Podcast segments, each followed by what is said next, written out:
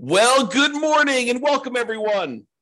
I am your host, James Orr, and this is another episode of the Serving Real Estate Investors.com podcast, webinar, Substack, whatever else we're doing.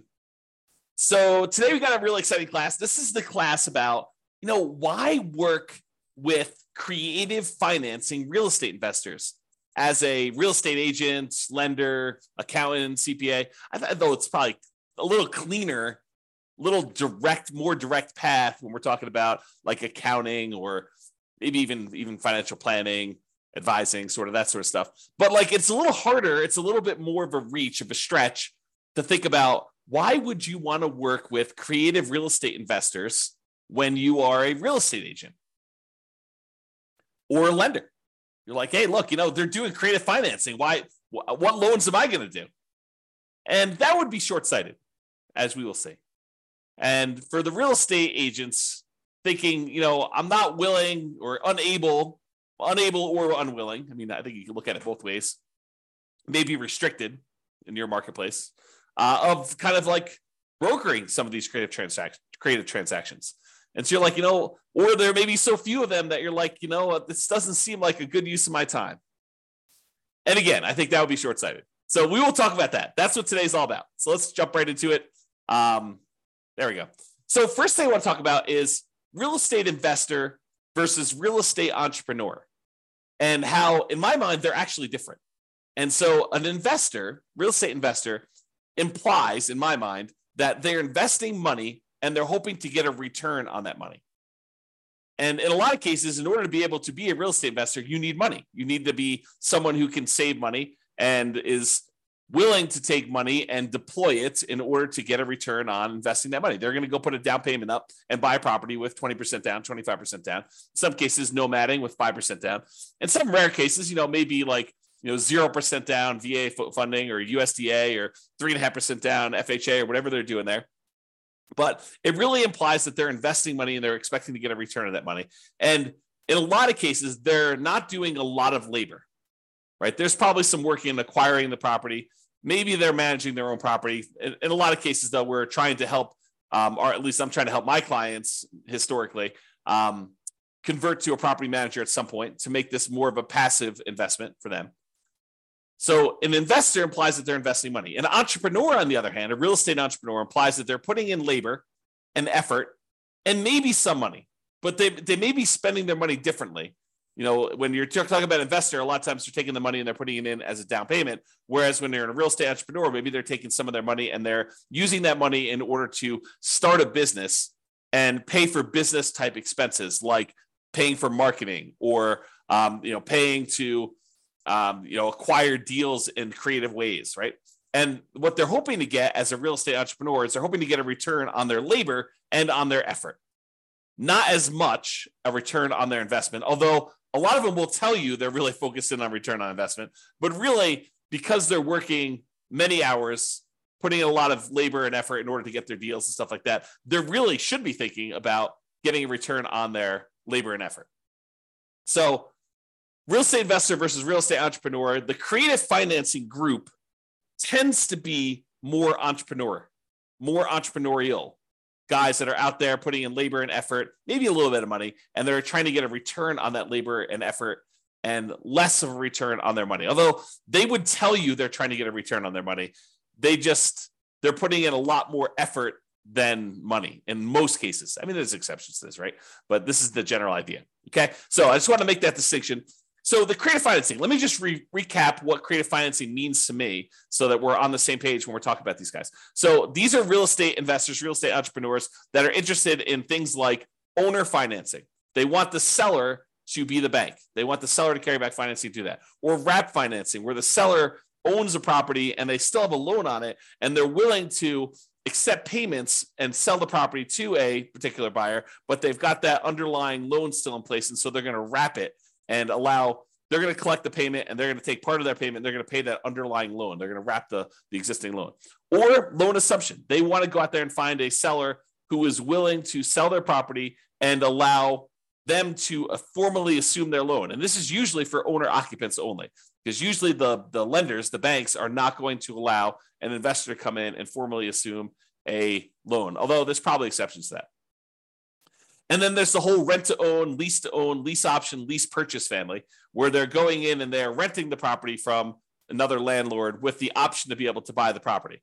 You know, a lot of the real estate entrepreneurs in this group are going to go contact uh, folks that have properties for rent, and they're going to say, "Hey, look, you know, provided I'm a really good, you know, tenant and I pay my bills on time, would you consider selling me the property if I wanted to buy it from you?" And some landlords, a certain percentage of landlords, would be like, "Yeah, I would consider doing that." And so they'll structure a lease with an option, a lease where they're going to lease the property for a period of time, and they have the option to buy it in a anytime in the first year or two or three or five or ten or whatever they negotiate, or they're going to rent the property and they're going to have a purchase contract you know, a lease purchase. In other words, they're going to have the lease on the property and then they have a purchase contract, a contract that is good for a certain period of time, whether that's a year out in the future or two years out in the future, whatever it is.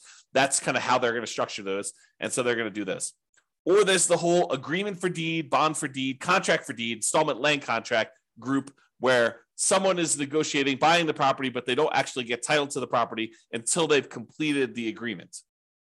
And then finally, there's the subject to buying a property subject to the existing financing. The seller deeds the new buyer the property, leaves their existing loan in place, and the new buyer coming in agrees to make payments on the existing loan. So they're buying the property subject to the existing financing. And so that's the group of six kind of major categories of creative financing. And so as I was saying those, if you're a real estate agent or a lender and you're trying to serve real estate investors and add value and, and be you know, kind of a person who is a value add resource and tool and, and a provider of services to real estate investors and real estate entrepreneurs. You may be hearing me say this and be like, you know, I, there's not a lot of places I can insert myself into there. Yeah, maybe loan assumption. We've got sellers in the MLS that are willing to sell a property and have their loan be formally assumed. Maybe there's some of those. Not a lot of owner financing, although maybe in some markets is more than others. But you know, not a lot of those, and wrap financing definitely not subject to. Um, you know, the rent to own, lease to own, yeah, it's not a lot of those. And, and how do I get paid on those? You know, if I'm a real estate agent. And you know, if you're a lender, maybe you get paid, but you know, this is like you know, a year or two or three down the road once they finally go and exercise their option and do that. So it might be harder for you to see how to monetize it. But I think that would be short-sighted as we will go there. So let's first talk about pros and cons of working of attracting and working with creative real estate investors. So the first thing is there's a really deep well of content to be able to share with these guys, right? How to go market to find deals. And a lot of the tools we use as real estate agents in order to go find clients, in order to go find listing clients, seller clients, is all the tools that a, a, a real estate investor would use to go find a motivated seller in order to be able to buy a property at a deep discount. You know their conversion ratio is a lot lower than ours because we're trying to sell and help someone sell retail and give them a lot more money than they would probably net if they went and they worked with a real estate investor. Right? Think about that right? Like that's you're helping a seller sell retail and the real estate investor is trying to buy in a lot of cases wholesale right? They're trying to buy it at, at a big discount or with very creative financing terms okay? So there's a deep wall of content to be able to share. All the traditional real estate investing stuff how to analyze a deal um, you know, how to go and the landlord and, and do management, property management, and like all that stuff is like the normal stuff we've got. Plus all the stuff on how to go find sellers, how to go build a list of buyers, how to go, um, you know, kind of build your buyers list and build your sellers list. Because that's a lot of cases, some of these guys are doing, you know, stuff like that where they're acquiring properties very creatively and then they're selling them creatively. Like they'll buy subject to, and then they will sell on a rent to own or lease option. Okay. So sometimes they're doing that. And you, there's lots of things to teach, lots of opportunities to demonstrate value for them, lots of classes and reasons to stay in touch. But it's not direct business for you in a lot of cases, right? It's not like you're you're teaching them how to go acquire rental property inside the MLS. And so you might not make the connection as to why you might want to do this. So the one of the reasons why is they may also end up being a client for other types of deals. So you attract them by giving them really great value on how to go do the business of being a real estate entrepreneur, all the creative financing stuff. And then they say, okay, I get it, but I would still like to buy a owner occupant property for myself, or I would like to go buy a nomad property for myself, or maybe they see you teach all this stuff and maybe they are a new creative financing real estate entrepreneur that, that kind of wants to go out there and do the deals, but they decide that this is just too much work. It's like effort and requires me being constantly on. They're like, you know, I love real estate investing, but this real estate, creative real estate investing is not for me. I don't like going out there and making seller presentations. I don't like all the rejection. I don't like, you know, negotiating and haggling over these deals and, you know, spending a lot of money on marketing and, and finding it very ineffective. Um, and, and they're unwilling or unable to go and do that. And you're like, okay, they, they like the real estate investing and now they decide to go and do other stuff. And you're the one that helped them do stuff. And you have a shared background, shared knowledge, and you were helpful to them. And they want to go work with you in order to do more traditional real estate investing. And so you're getting them upstream in some cases. Are you going to rescue every creative real estate investor and convert them to, you know, more traditional buy from the MLS type guys? Absolutely not. There are going to be very experienced, very active, creative real estate investors real estate entrepreneurs that are going to be out there trying to do deals and you are not going to be able to convert them from doing the creative stuff they're doing to more traditional stuff. But there are some that will do that. And if you're going to teach the class because you want to attract some of these people and because you want to let even your existing clients who are doing traditional stuff just to be aware of what else is out there so that they don't think you're hiding anything from them which is another reason to do this right you want to expose all of your guys to this idea and say look you know i'm happy helping you do the way we're doing this but if you want to be much more active and spend money on marketing and go out there and, and negotiate these deals this is how you go and do it and, and sharing that with them. And I think a lot of them would appreciate that, even if they're not willing to do it. And you might get them to refer people that might not otherwise be coming to your classes because you're teaching these topics. Okay. Now, another big reason, another pro of working with these creative real estate investors is referrals of retail properties to list. As I mentioned before, a lot of these guys are going to be spending money on marketing in order to go find these types of creative deals. The tricky part is a very small percentage of the ones that they find with their marketing are going to actually do a deal with it.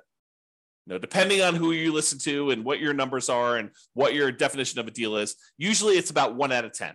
So for every 10 leads that they generate, they're only going to buy one. And yes, it could be a little bit better if they're amazing and they're willing to take on a wider range of deals and you know less good deals. But you know, you could argue that maybe you're taking on too many deals with you know too low of a profit margin if you're doing more than one out of 10 okay? So what are they going to do with the other nine out of 10 they're not buying them. You know they're ones that they go and they meet with the seller they talk to the seller they're like seller i could pay you this deeply discounted cash price or i could pay you this slightly higher but with creative terms offer on a property that you know i'll buy from you subject to and the seller's like i don't like either of those options your price is too low for cash and i'm not willing to let you take over my property subject to I need to get closer to this number, which is a retail price. And so now, if you're working with these creative real estate investors, you could say to them, look, you're going to find these nine deals out of 10 that are not great deals for you, that don't accept your offer. If you let me know about them, I will be able to help them get that higher retail price if it's not going to work for you.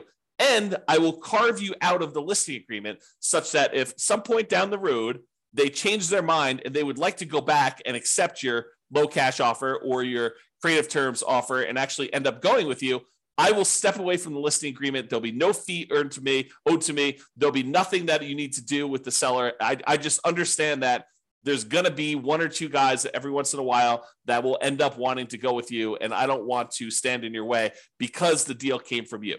And so you could carve them out, you could exclude them from your listing agreement and still work with the sellers um, to provide value to your creative real estate investor and to the seller directly. So you can get referrals of retail buyers to list. So now you've got a guy out there who's doing all this marketing in order to go find these amazing creative deals that they want to do or very di- deeply discounted cash deals that they want to do. And a large percentage of them, let's say it's even half, right? It's not even nine out of 10. Let's say it's five out of 10. So five out of 10 of them are not going to accept their offer. Well, that's five listing appointments for you.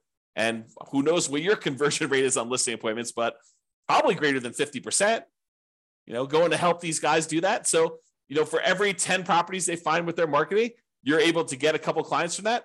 Are you willing to trade some work to them for doing that? Like they're like, hey, listen, I uh, I need to know what this property is going to be worth if I go fix it up. Would you be willing to run some comps for me? Would you be willing to run some comps on some properties, knowing that, hey, look, if if they are not able to come to an agreement and buy this property from them, this may end up being a listing for me anyway. I may be going on a seller presentation, you know, listing appointment in order to talk to the seller about listing their pro- property retail. So sure, I'll go find out what the property is worth. I'll look it up for you because I'm probably going on this listing appointment, you know, half the time or 90% of the time. So yeah, you might be willing to trade that work off if you're willing to do it. So don't overlook this referrals of retail properties. Now, realize this is not your normal if, if you're focusing on real estate investors and that's who you want your clients to be this is not your client base right? This is not investors. The listings are not are not investors. So it's sort of like you're going to have dual businesses going. You're going to have the business of working with real estate investors helping them buy and sell rental properties and nomad and house hack and all that other stuff. Um, and then there's going to be this other side business where you're listing properties for traditional retail sellers which is fine. I mean I, I think that's totally fine just your choice. Now, I, I chose not to do that. Early on, I did some of this, but later on, I'm like, you know, I'm just too busy. I, would rather stay focused on this. Uh, was not my thing to do the retail buyers. And I know that there are people on here cringing saying, James, just hire someone, you know, bring in a team member. I didn't want to manage a team member. I liked my free time, the free time that I had. I didn't want to have to deal with, you know, managing someone else. Not my skill set. Okay.